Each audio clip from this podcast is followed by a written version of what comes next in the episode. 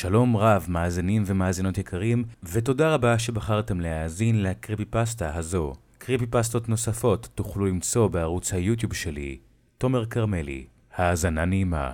תמיד אהבתי להיות בבית של סבא וסבתא שלי. כשהייתי ילד, סבתא שלי הייתה אוספת אותי מהגן אל הבית שלהם. שם היינו משחקים בקלפים, היא הייתה מכינה לי את פשטידת הבננות שלה, שתמיד הייתי כל כך אוהב, ואחר הצהריים היינו יוצאים אל הפארק שמחוץ לביתם. אף פעם לא הסתכלתי על הבית החם והאהוב שלהם בתור מקום מפחיד. עד אותו יום בו הם ביקשו ממני לשמור עליו לבדי.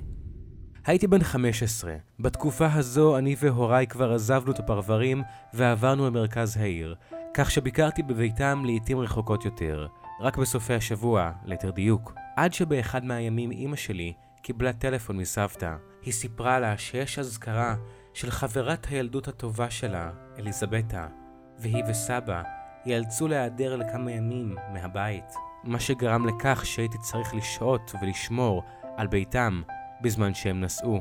הכפר בו הם גרו אמנם לא היה מסוכן, אבל מוטב לא להשאיר בית גדול ועתיק כמו שלהם ללא השגחה. למרות שלא זכיתי להכיר את אליזבתה, ידעתי שהיא וסבתא שלי, מרלין, היו חברות טובות מאוד כשהיו קטנות, והן היו נוהגות לשחק המון בבית של סבתא בכל מיני משחקים. אני לא זוכר איך היא מתה, אבל עברו יותר מ-40 שנה מאז נפטרה בגיל צעיר, וכל שנה, ביום פטירתה, סבתא וסבא עוזבים את העיר כדי להשתתף באזכרה שלה. עד כה, בכל פעם שהם נסעו לאזכרה, הייתה זו אמא שלי ששמרה על הבית, אבל היא החליטה שהשנה אני גדול מספיק כדי לשמור על הבית שלהם. חוץ מזה, כפי שציינתי בהתחלה, הבית של סבא וסבתא היה המקום האהוב עליי כשהייתי קטן, כך שלא היו לי יותר מדי תירוצים לסרב. הגעתי לביתם ביום שלישי ופגשתי אותם בדיוק כשהם סיימו להעמיס את הרכב במזוודות. סבא חיבק אותי ונתן לי הוראות ומטלות בית לבצע בזמן שהם לא פה, ובראשן הייתה ההוראה הקבועה לא לרדת אל המרתף. הוא ציין זאת מפורשות, וכששאלתי אותו למה, הוא סירב לענות, כמו בכל פעם. סבתא הייתה נראית פחות בעניין של לדבר. פניה היו נפולות, ונראה כי שמחת החיים שלה נעלמה. היא לא אמרה הרבה, ופשוט חיבקתי אותה, ונתתי להם לנסוע לדרכם. הבית של סבא וסבתא היה גדול ועתיק, עתיק מאוד. סבתא בילתה פה את כל חייה. כשהוריה נפטרו, הם הורישו לה ולסבא את הבית, והם הבטיחו להוריש לי את הבית כשהם ילכו מהעולם הזה. הוא היה בעל שתי קומות עליונות וקומת מרתף אחת. התמקמתי בחדר האורחים בקומה השנייה. פרסתי שם את כל הדברים שלי, וירדתי למטה לסלון לראות קצת טלוויזיה. אחרי כמה שעות, השתעממתי והתחלתי להתהלך ברחבי הבית. ואז נתקלתי בדלת אל המרתף. גם כשהייתי קטן והייתי משחק עם סבתא במשחק אהוב עליה, מחבואים, היא משום מה לעולם לא הרשתה לי להתחבא במרתף. תמיד סקרן אותי מה מתחבא שם, ובגלל שאני כבר לא ילד קטן ואין אף אחד שימנע ממני לעשות זאת, פתחתי את דלת המרתף. ירדתי במדרגות החורקות, וכשהגעתי למטה, הדלקתי את האור. המרתף היה מוזר. היה נראה כי לא נגעו בו תקופה ארוכה, ואני לא מדבר על אבק, אלא הדברים במרתף היו שייכים למאה הקודמת. מתג האור היה מהמתגים הישנים האלה של שנות ה-60. לא היה מזגן כמו בכל שאר החדרים בבית, וכל החפצים היו נראים כאילו הם קפאו בזמן. בעיקר, התנור הגדול הישן, שהיה מלא עובש, ונראה כי לא נגעו בו עשורים. בקצה החדר הייתה מראה נשענת על הקיר. הבטתי בעצמי והבנתי שאני חייב לסדר את השיער הארוך שלי. הסתובבתי במהירות וסרקתי את המרתף ועליתי למעלה לשירותים. המרתף אמנם היה ישן, אך לא מצאתי בו משהו יוצא דופן שהצדיק את האיסור החריג לרדת אליו. עשיתי מקלחת קצרה, ומשם נכנסתי למיטה שבחדר האורחים לשנת ערב שבתקווה תימשך עד הבוקר. תראו, עם כל הכבוד אל הבית הזה, לשהות פה במשך שלושה ימים יהיה שעמום נצחי, ואני רוצה להעביר כמה שיותר זמן בו, בלישון. נרדמתי בסביבות השעה שבע בערב, עד שקמתי לפתע, באמצע הלילה.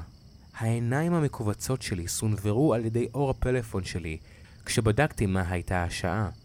2.59 בלילה. קמתי מהמיטה באיטיות והלכתי אל עבר השירותים שבקצה המסדרון.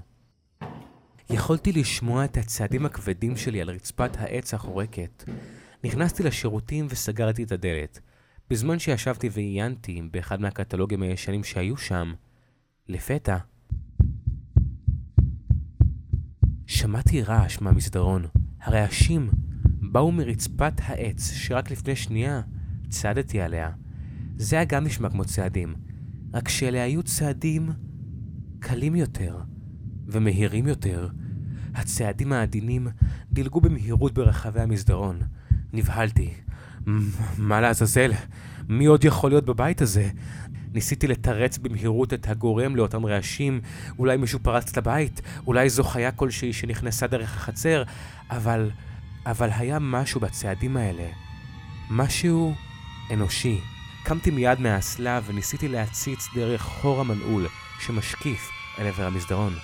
אבל ברגע שהצמדתי את עיני אל הדלת, הצעדים פסקו. נותרתי בפנים עשר דקות שלמות, רק כדי לוודא שמה שזו לא היה, הלך. ואז רצתי במהירות חזרה לחדר שלי ונעלתי את הדלת. ניסיתי לשכוח מהתקרית המוזרה והמלחיצה הזו. נרדמתי אחרי זמן קצר, וקמתי כמו חדש בבוקר שאחרי. יצאתי מהחדר וירדתי למטבח להכין לעצמי ארוחת בוקר. אחרי שאכלתי, החלטתי לצאת לריצה בכפר בו הם גרים, לנקות קצת את הראש. נעלתי את כל הדלתות והחלונות, ועזבתי את הבית. בסביבות הצהריים חזרתי לבית. ממבט מהיר מבחוץ, נראה שהוא עדיין נותר ריק ונעול, כפי שהשארתי אותו. אך כשפתחתי את הדלת לרווחה, מנגינה חלשה נשמעה לפתע מפנים הבית. סגרתי את הדלת מאחוריי וניסיתי לזהות את המקור שלה. הלכתי לסלון כדי לוודא שהטלוויזיה לא נשארה דלוקה, אך היא הייתה כבויה. וידאתי שהפלאפון שלי עליי ולא שכחתי אותו, למרות שלקחתי אותו איתי לריצה. ואז התקדמתי אל עבר המסדרון בקומה הראשונה. המנגינה התחזקה ככל שהתקרבתי למקור הרעש. לבסוף התקרבתי אל הדלת הסגורה של חדר הקריאה של סבא שלי, ואז נפל לי האסימון. המנגינה מגיעה מהפטיפון הישן שבתוך החדר. פתחתי את הדלת במהירות, והנה הוא היה שם. הפטיפון העתיק של סבא שלי עמד על השולחן, ובתוכו הסתובב דיסק שהפיק את המנגינה של שיר קלאסי ישן. בהיתי בפטיפון בחרדה. החדר הזה היה סגור כל הזמן. משהו, או מישהו, היה צריך להכניס את הדיסק הספציפי הזה ולהפעיל את המכשיר. ומה שיותר צמרר אותי, הייתה הבחירה של השיר. זהו שיר במקור משנות החמישים. סבתא נהגה לי לספר כמה היא אהבה את השיר הזה בתור ילדה. לקחו לי כמה שניות נוספות של שוק עד שעצרתי את הפטיפון והוצאתי את הדיסק, ומיד שעשיתי זאת, הדממה של הבית חזרה. משהו קורה כאן, אמרתי לעצמי. קודם הצעדים ועכשיו זה, משהו פה לא בסדר. החלטתי להתקשר לסבא. שאלתי אותו האם יש להם שכן שקופץ מדי פעם לבדוק את הבית, אבל הוא אמר לי שרק לי יש את המפתח לבית שלהם. גם לא היה לו כל כך זמן לדבר, כי צלצלתי בדיוק כשהם היו בכנסייה, באזכרה של חברתה של סבתא. ביקשתי ממנו לדבר עם סבתא, אולי היא יודעת על כך משהו, אבל הוא אמר שסבתא לא הייתה במצב של לדבר. לאחר מכן התקשרתי לאימא, ואמרתי לה שאני לא רוצה להישאר כאן, אבל היא אמרה שאני ילד גדול ושהבית של סבא וסבתא מספיק ישן כדי להפיק רעשים מוזרים מהרצפה החורקת. אבל עדיין, אף אחד מההסברים שלה לא הסביר את העובדה המלחיצה שהפטיפון התנגן מעצמו. באותו הערב החלטתי שאני לא הולך לישון. הכנתי פופקורן במיקרוגל, הבאתי את השמיכה ואת הכרית מהחדר שלי ומיקמתי אותם על הספה בסלון, ועשיתי מרתון של סרטי קומדיה.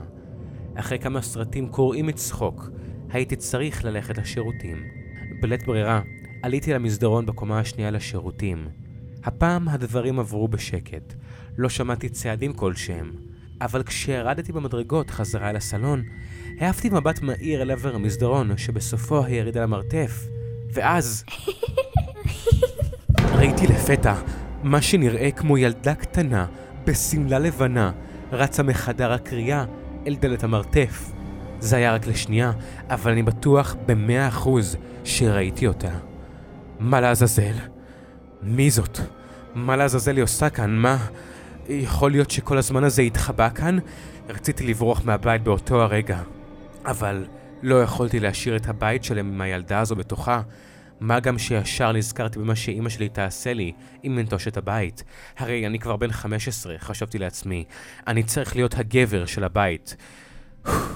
בלית ברירה, התקדמתי לכיוון המרתף.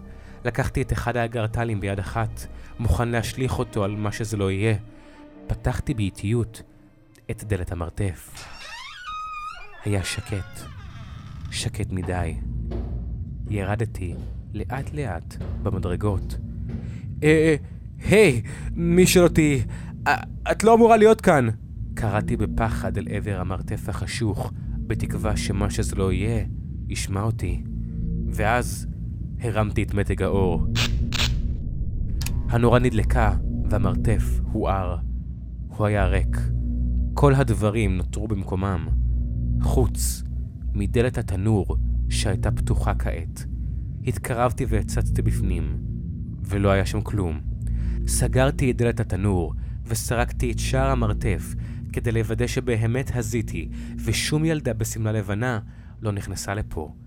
הנחתי את האגרטל על הרצפה, והתיישבתי בייאוש, והתחלתי לבכות. מה לעזאזל קורה כאן? אני... אני הוזה. כן, הכל הזיות. אין פה שום דבר על טבעי או משהו כזה. שום ד... לפתע, שמעתי אותה שוב מאחוריי. מיד הרמתי את ראשי והייתי מול המראה בפינת המרתף. הסתכלתי על ההשתקפות שלי, ומאחוריי, בקצה המדרגות, עמדה הילדה ההיא. היה לה שיער קרה קצר, והיא לבשה שמלת לילה לבנה. היא חייכה, אבל הפנים שלה היו חצי שרופות, ומתחת לאור החרוך יכולתי לראות את הבשר הרקוב שלה. היא צחקה לכיווני, ומיד הסתובבה, ועלתה במדרגות, בחזרה למסדרון. צרחתי את נשמתי והסתובבתי במהירות לאחור. המדרגות היו ריקות, אבל יכולתי לשמוע את אותם הצעדים הקטנים הללו ששמעתי בלילה הראשון, עולים במדרגות ואז רצים במסדרון. בלהט הרגע לקחתי את האגרטל ורצתי לכיוון הילדה הזאת. כשהגעתי למעלה המסדרון היה ריק. עברתי דרכו, עליתי לקומה השנייה והתקדמתי לכיוון החדר בו התארחתי כדי לקחת את הפלאפון שלי שהיה בטעינה ולהתקשר למשטרה. אלא כשהתקרבתי לדלת, שמעתי מעין זמזום חלש מתוך החדר שלי.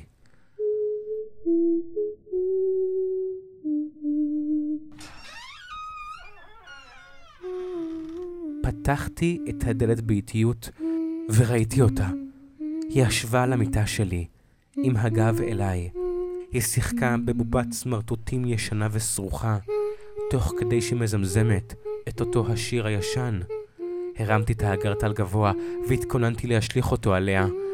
אבל אז, לפתע, היא הפסיקה לזמזם, וקפאה במקום כשהיא מחזיקה את הבובה מבלי לזוז. ואז הראש שלה הסתובב לכיווני בתנועה חדה. היא הסתכלה לי בעיניים ואמרה, מצאת אותי. ואז פתאום מהבהלה נפלתי לרצפה והכל סביבי נהיה שחור.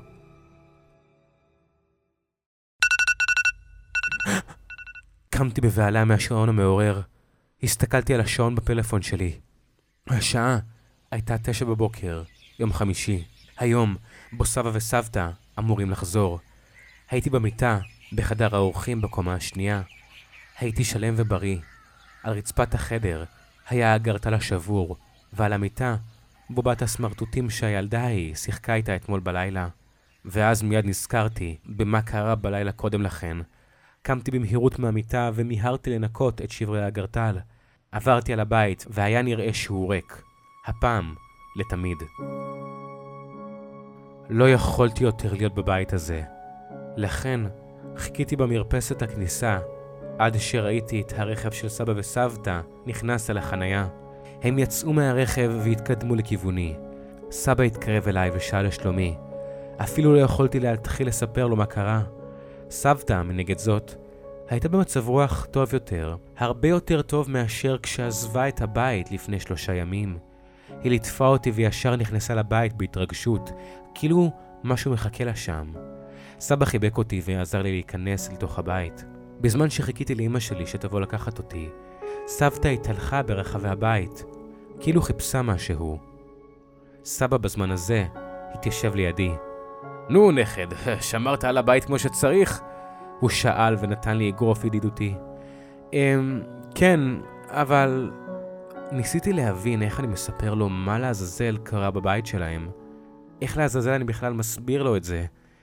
אה, סבא, אמרתי, אני חושב שיש משהו לא בסדר בבית שלכם. אה, על מה אתה מדבר, בן? הוא שאל. הוא היה נראה מודאג מעט. טוב, כשלא הייתם פה, שמעתי צעדים מוזרים, וכשירדתי למרתף... ירדת על המרתף! הוא קטע אותי לפתע, ושאל בכעס. ואז נזכרתי באיסור ההוא ששברתי, האיסור של לרדת למרתף. כן, סבא, אבל אתה חייב להקשיב. אמרתי לך שאסור לך להיכנס לשם. הוא קטע אותי. אף אחד לא נכנס לשם יותר מאז התאונה. תאונה? איזו תאונה? שאלתי בבלבול. אבל לפני שהוא הספיק לענות, מנגינה מוכרת להחריד קטעה את קו המחשבה שלי. זה הגיע מהפטיפון הישן בחדר הקריאה. זה היה אותו השיר הישן שהתנגן לבד ביום לפני כן. השיר שסבתא שלי אהבה כשהייתה קטנה. מיד קמתי וצעדתי לאט לאט לכיוון הדלת של חדר הקריאה.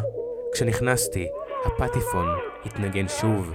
סבתא לא הייתה שם, אבל יכולתי לראות בבירור שהיא זו שהפעילה את המוזיקה, מכיוון שהיא לא הייתה הרחק משם. ירדתי במדרגות, מצאתי אותה, עומדת במרתף. היא הייתה עם הגב אליי. הביטה במראה, כשבידה היא מחזיקה את אותה בובת סמרטוטים, רוקדת קלות לצלילי השיר. כשהיא שמה לב שנכנסתי, היא הפסיקה לרקוד, והסתובבה אליי. סבתא, איך את מרגישה? שאלתי בדאגה. היא הצמידה את בובת הסמרטוטים אליה, והזליגה דמעה. השיר הזה, זה השיר שהיא הכי אהבה לשמוע. בכל פעם שהיינו משחקות ורצות עם הצעצוע הזה, בבית הזה, היינו מאזינות לשיר הזה.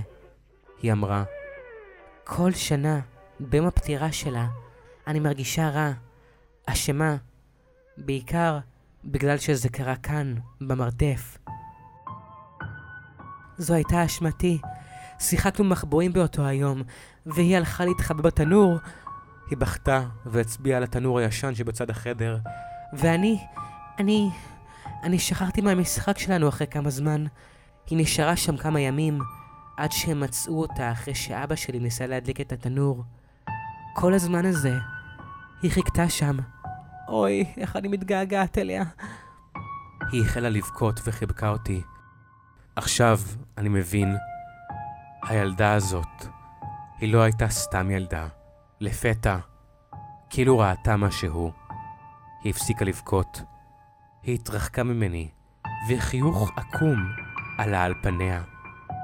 אבל, אתה יודע מה הכי מנחם אותי?